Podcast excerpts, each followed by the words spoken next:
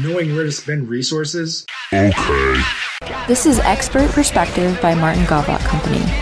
It's daily, so subscribe if you like it. We're not scared of you, so comment if you have something to say. We like you. Are you a liker? Like this episode if you like it and you're a liker. Welcome.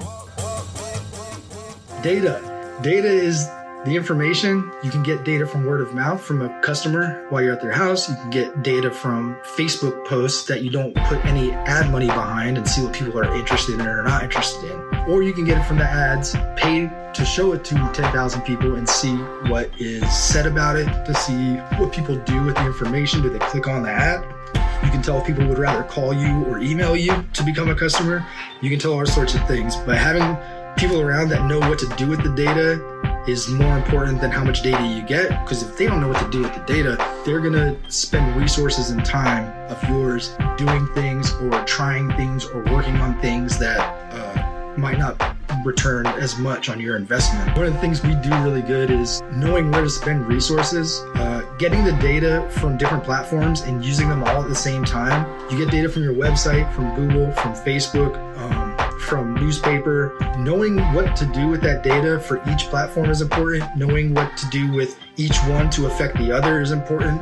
Getting them to work together, but also have a separate message for that audience of that age or that audience in that part of town. All of that stuff is data and it's it's really hard to run one solid thing across the board and get good return. So knowing someone that understands the data that can develop things that work better here, better here, better here, but also works better together. This one works good with that one and this one. That is the importance of data. It's it's it's the creative part that we also talked about, but it's knowing how to analyze it and actually use it to do better things with it. You could have all the data in the world, but if you're just focusing on a cost per click, you're not going to realize that you spend $10,000 on clicks and converted zero of them into a customer. So knowing the data, it can be as simple as that, but also gets down to the nitty gritty. Like, well, we pay more for an ad to capture a new customer for $100, but we pay less to remarket to them to get them to buy again. Well, one of them has more of a return now, so let's just do the one that costs more because it gets more of a return.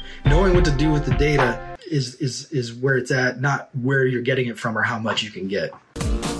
Martin's glued coins onto snail mail brochures and managed quarter million dollar marketing budgets for small businesses.